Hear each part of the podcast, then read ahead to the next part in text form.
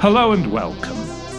You are listening to an informed take on current events brought to you by law students and staff of Queen's University Belfast. This is LawPod.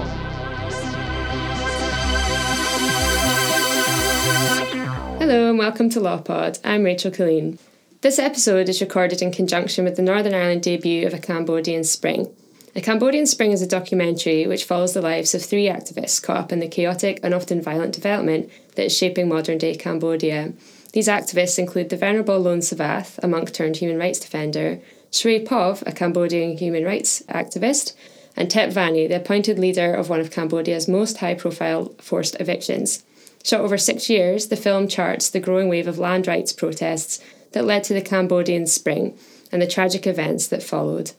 In this episode, we are joined by Chris Kelly, the director of the documentary, and the Venerable Luon Sovath, one of the individuals at the centre of that film. If you haven't seen it already, I would encourage you to watch Cambodian Spring and learn more about the challenges that are facing Cambodia as it develops. In the meantime, I hope you enjoy this conversation. So, maybe to start, uh, could you just you know introduce yourselves and tell us a little bit about yourselves? Yeah, hi, my name's Chris Kelly. I'm a documentary filmmaker originally from Derry. Um, I spent six years living in Cambodia making a Cambodian Spring, during which time I also worked as a freelance uh, journalist filmmaker for The Guardian and Al Jazeera and a few other publications. Um, yeah, I'm currently based in London. Yeah, my name Venerable Luon Sovath. I come from Cambodia. I'm a human rights defender activist and I come to visit Ireland and UK for uh, screening film festival, a Cambodian Spring documentary. Thank you. Well, we'll talk a little bit about the documentary itself in a minute, but I wondered if, just to start off, if you could tell our listeners a little bit about the political situation within Cambodia and its political system to give them a sense of, of context. Yeah, the situation politics in Cambodia right now is very bad politics because of the ruling party. Uh, the government they kill the democracy in Cambodia and delete opposition uh, party from Cambodia and also the president of the opposition party were arrested uh, sentenced in the prison over six months ago. And the court they accuse opposition is the bad uh, betray of the nation because of uh, make friendly with the United States and also right now political conflict in Cambodia is so bad. Yeah. Mm-hmm. And there's an election coming up, is that right? yeah, the election is coming in 29 July 2008. But how we uh, how we go to vote because of the opposition party no in Cambodia. Mm-hmm. But many many uh, political party new create or old create in Cambodia, but those uh, political party just fake opposition and also is the membership of the uh, ruling party of the government and only one opposition party is CNRP party that the Khmer people vote for Chang uh, from CPP to CNRP in 2013 and 2017. So we change almost 100%. But after the more popular, the more Khmer people go to vote uh, for Chang. So the ruling party, they worry about power. They will lose the election 2008 so they delete opposition party before competition for july 29 right now uh, democracy were killed by the government. And and how long have that government been in power?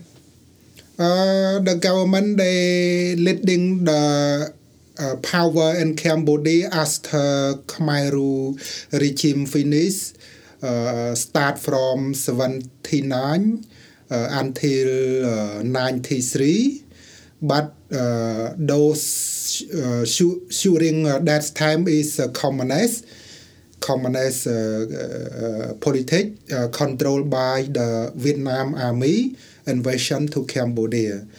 But the Cambodia we start to change from the communist to democracy from 93 uh, uh, to help and to save by the United Nations and any country were uh, signed by Paris Peace Agreement in 23rd uh, 91 October. So this is the first time that democracy uh, coming to Cambodia. But after over 20 years ago, democracy in Cambodia still fake, still fake, still fake. But the Khmer people still understand and still go to vote. But right now, one democracy, the Khmer people understanding and very hungry to see it for real. The government they delete democracy from Cambodia. Yeah. Yeah. So you've got a general political backdrop of uh, erosion of democracy. Uh, could you maybe tell us as well a little bit about the rule of law situation within Cambodia? Yeah, I mean the courts are they're not really free or fair or transparent. The, the the government is run like a kleptocracy where the organs of state are used to further the interests of private businesses and often who are often ruling party senators as well. The courts are used to silence opposition and they're used to silence people like the Venerable Sovath and they're used as a form of intimidation uh, to threaten people. Often uh, activists are jailed for long periods of time on politically motivated charges. So the court is not really something that can be relied upon as being independent and free or transparent. And does law play any role in the way human rights activists like yourself try and bring about change, or does that reality preclude that type of activism? There, I mean, there are human rights lawyers in Cambodia who work for local organisations like LICADHO and ADHOC, and they provide free legal care, um, legal advice, and legal representation for activists who um, who are being charged. But as a form of activism in itself, no, I, you don't come across it. It's just not possible because there's no rules to the game that you can play by. If you know what I mean, it's in, it's it's like a Orwellian kind of society where you you don't know what you're dealing with essentially, and it can change. Yeah, yeah, absolutely.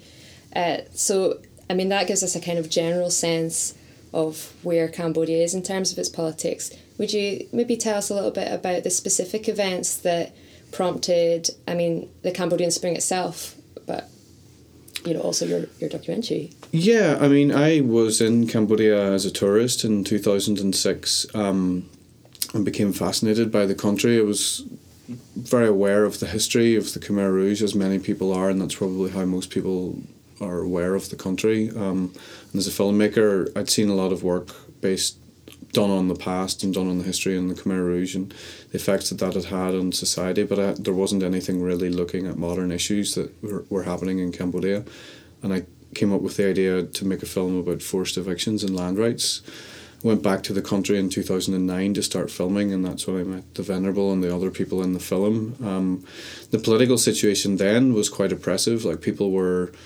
Uh, I don't, I don't know if it's fair to say that people were afraid to speak out against the ruling party, but they certainly never did publicly because um, they knew that if they did do that, they would be accused of being in uh, alignment with the opposition and accused of being a traitor and unpatriotic, and that could that could lead to lengthy prison sentences and various other things.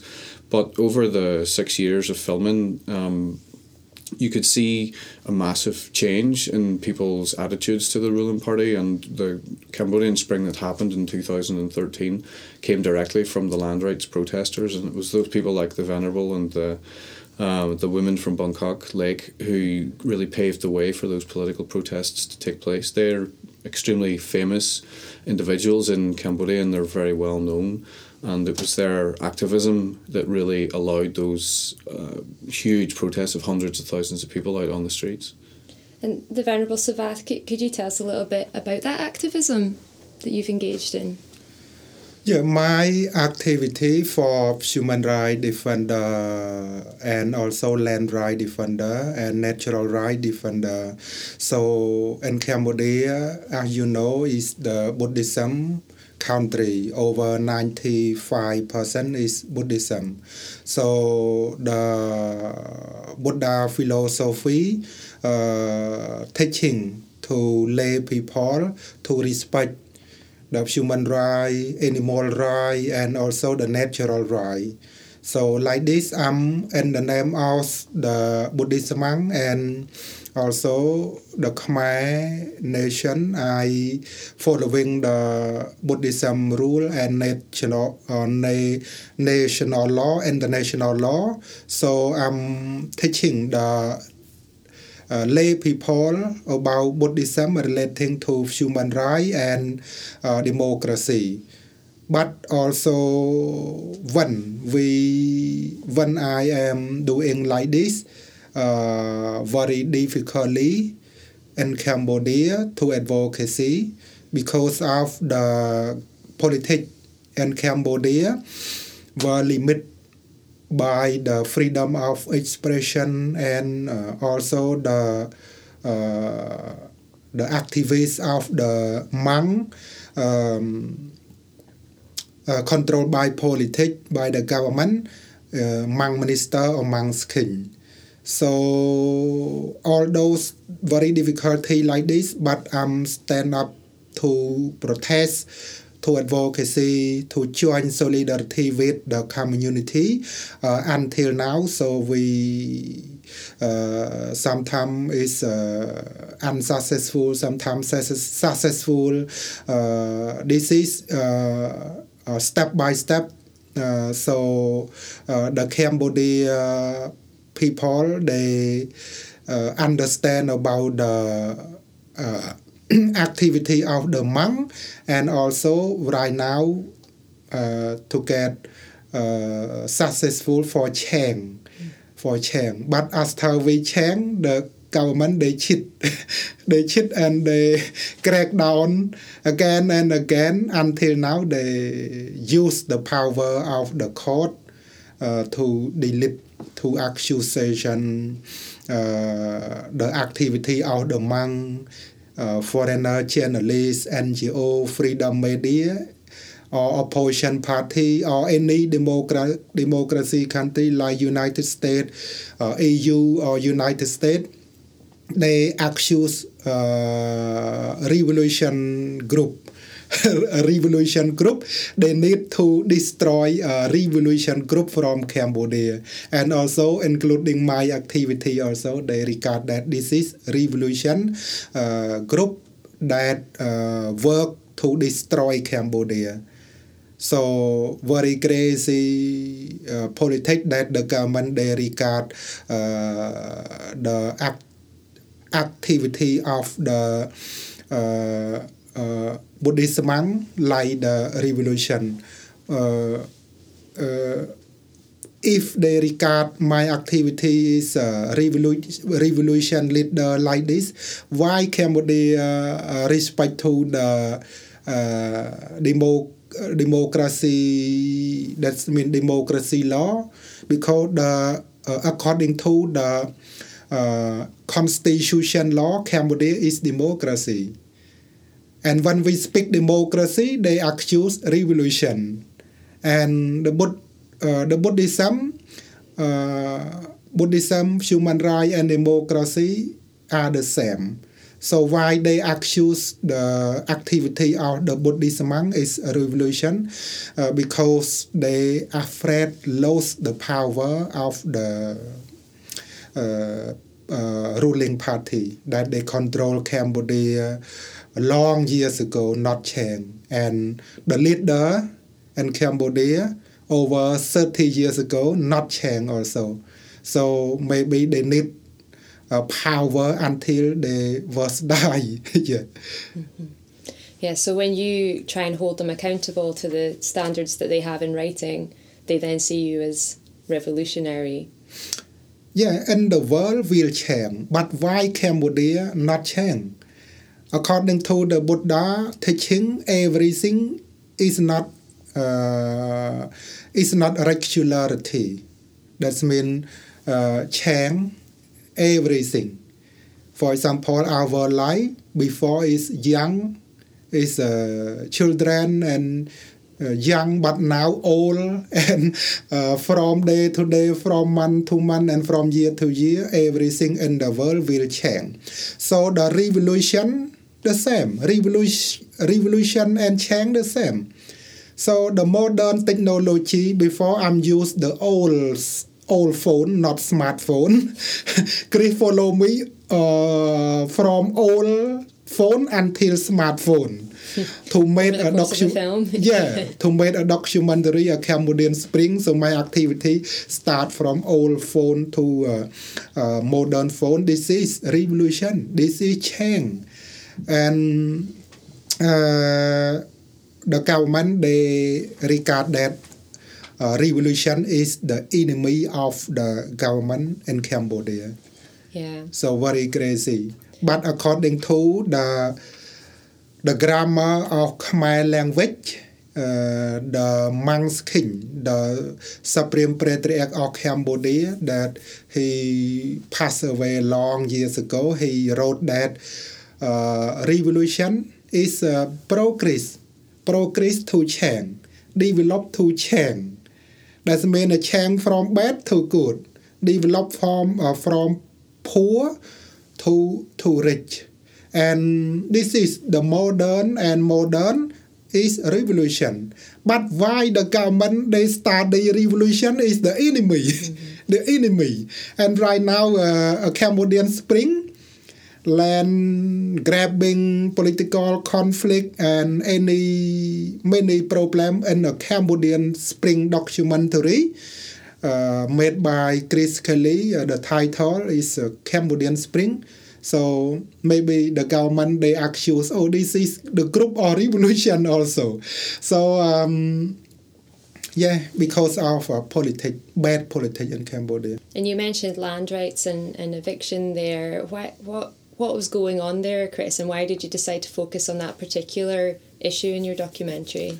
That I mean, I did some research just on what was happening in Cambodia, and um, was looking originally at an idea of making a film about the border region in Phoi Phet because there was a lot of different things going on there, like the transient workforces and um, the construction industry. Uh, the land rights stuff was something was an element of that story, but when I looked deeper into it, it became apparent that it was something really pervasive across the country. You know, individuals like Lao Meng Khin, um, a ruling party senator, close ally of Hun Sen, who was responsible for the Boeung Kak and Borei Keila evictions, personally owned 7.5% of the country's landmass and economic land concessions.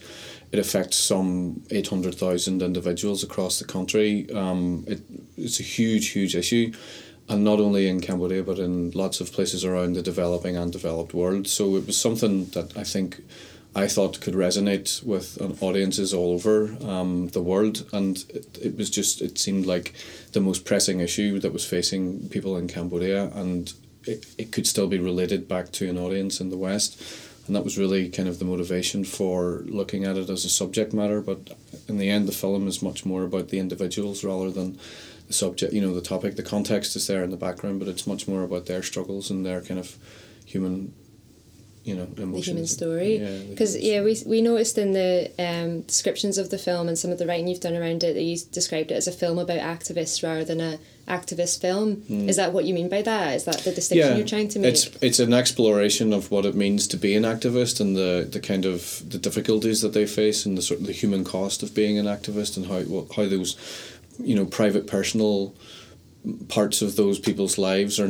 often not displayed in documentaries and it becomes um, I think dangerously oversimplistic, and people often in storytelling and just in general in the West, we look for these either or dichotomies, this kind of black and white, good and bad, um, tensions that don't really they do exist a little but in, it's not always that easy or that simple in real life. I think life's much more complex and ambiguous and there's good and bad in everybody and there's multiple reasons for things to happen and these simple narratives don't really exist and they're not really that useful in trying to understand things and that was really a, a, key kind of theme in the film that we were trying to explore and get across. Yeah, so is that focus on the human lived experience of the three activists? Mm. Is that a way of showing that complexity? Because it's like, well, here's three examples, witness the different factors that are influencing their actions in relations to the to what's going on. Yeah, absolutely. Yeah. Yeah, yeah. yeah.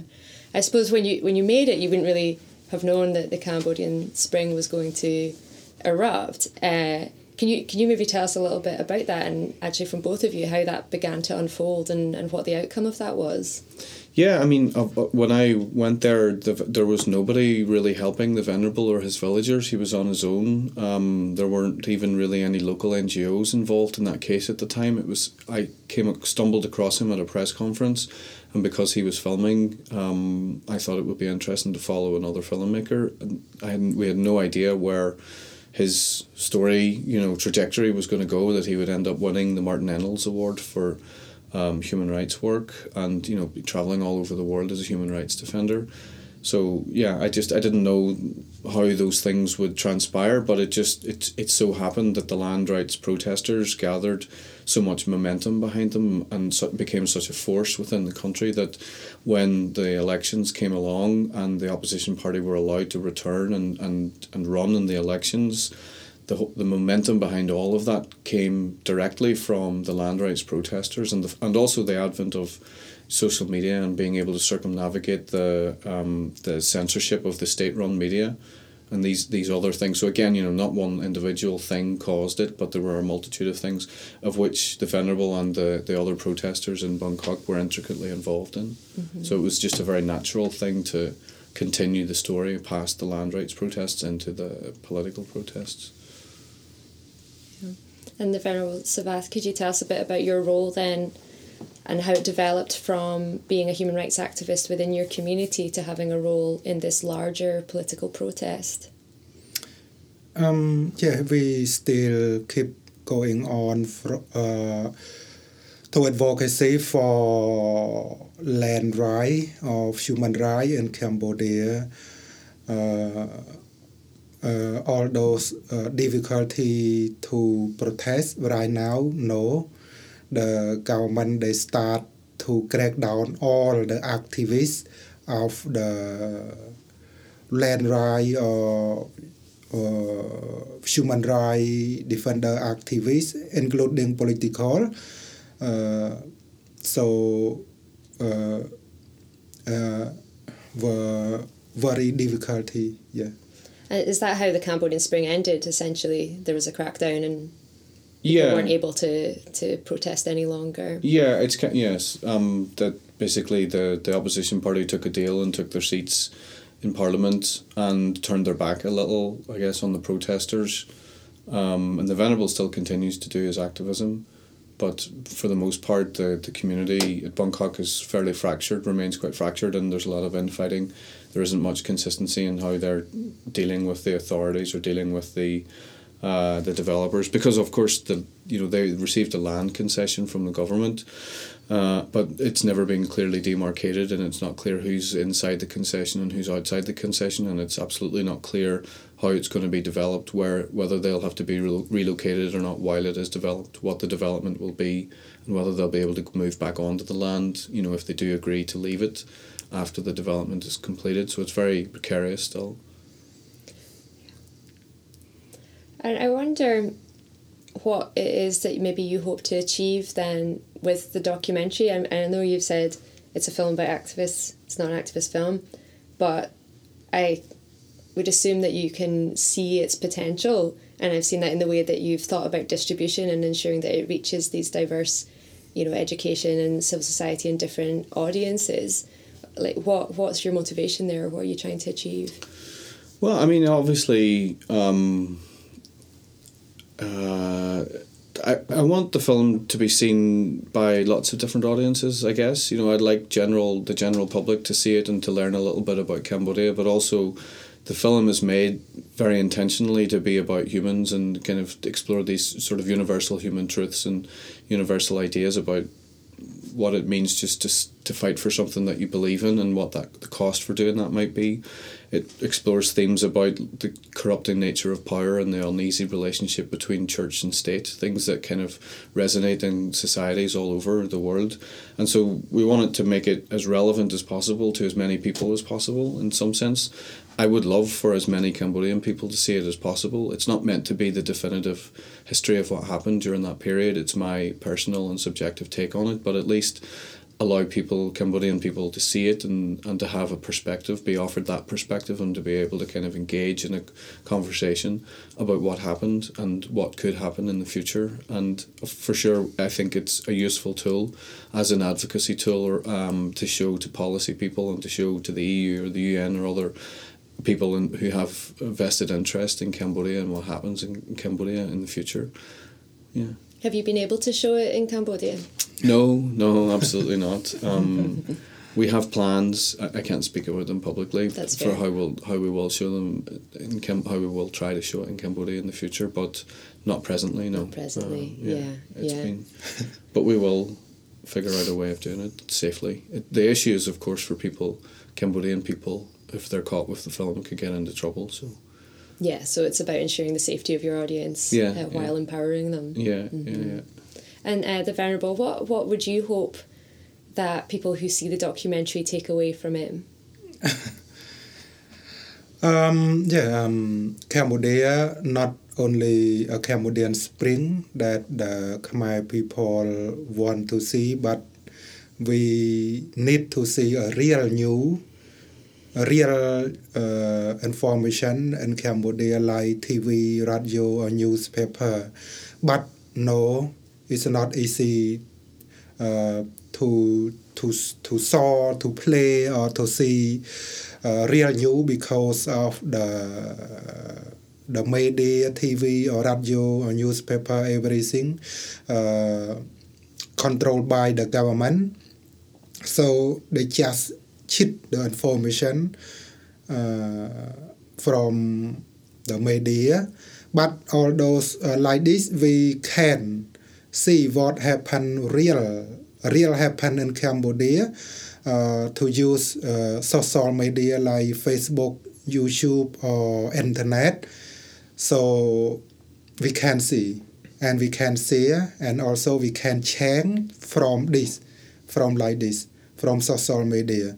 For for example, uh, in 2013, this is the the revolution of the Facebook.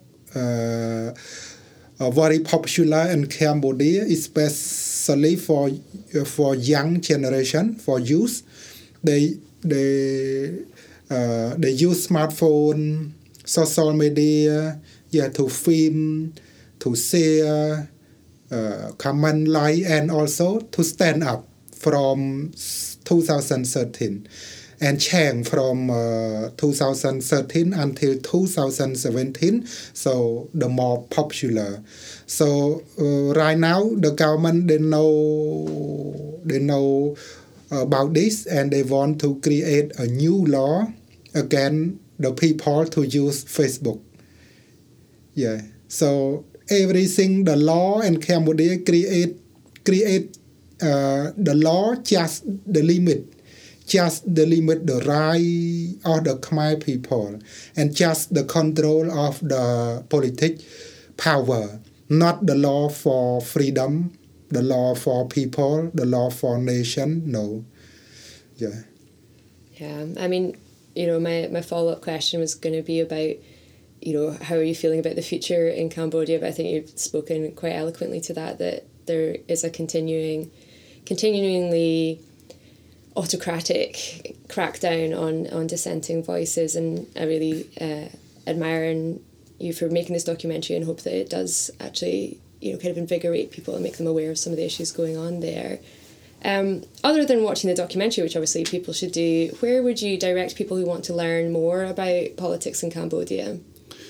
Yeah, I'm one of the subjects in the film. Tep Vanny is actually in prison at the moment. Um, so Amnesty International have a global campaign that they're running um, where people can sign a petition to call for her release. I would definitely encourage people whenever possible to to sign that. And if people want to find out more it depends on how interested they are. Of course, you can look on the websites for major international NGOs like Human Rights Watch and Amnesty and Global Witness. They're always publishing very, very well researched and well written reports on different aspects. Transparency International as well. Um, Global Witness just recently released a very interesting report as well on Hun Sen's family businesses. Um, they can look at those things. They can go even further in depth and look at the, the work of the local NGOs who are working on the ground, people like LICADHO and ADHOC and CLEC. Um, people can go to the country and find out as well. Obviously, it's still an open country, um, and you can travel there quite easily as a tourist if, if people are really interested. And of course, watch the film and yeah, learn a little bit from that, I guess. Yeah, and uh, thank you so much for your time. No, thank, thank you. you. It's a pleasure. Yeah, thank you. You have been listening to Law Pod, an informed take on current events brought to you by the law students and staff at Queen's University Belfast. This episode was produced by Richard Somerville and Rachel Colleen. Our theme music is by Colonel Chocolate and the Justice Triangle, and Law Pod is funded by Queen's Law School and the Queen's Annual Fund. Thanks to Chris Kelly and the Venerable Sovath for joining us for this episode. You can follow us on social media. We're on Twitter at QUB Law Pod. You can also visit our website, www.lawpod.org, and you can look in our show notes for more information about the topics covered today. You can find us on iTunes and anywhere else you get your podcasts. Thanks for listening. I'm Rachel Colleen, and this was Law.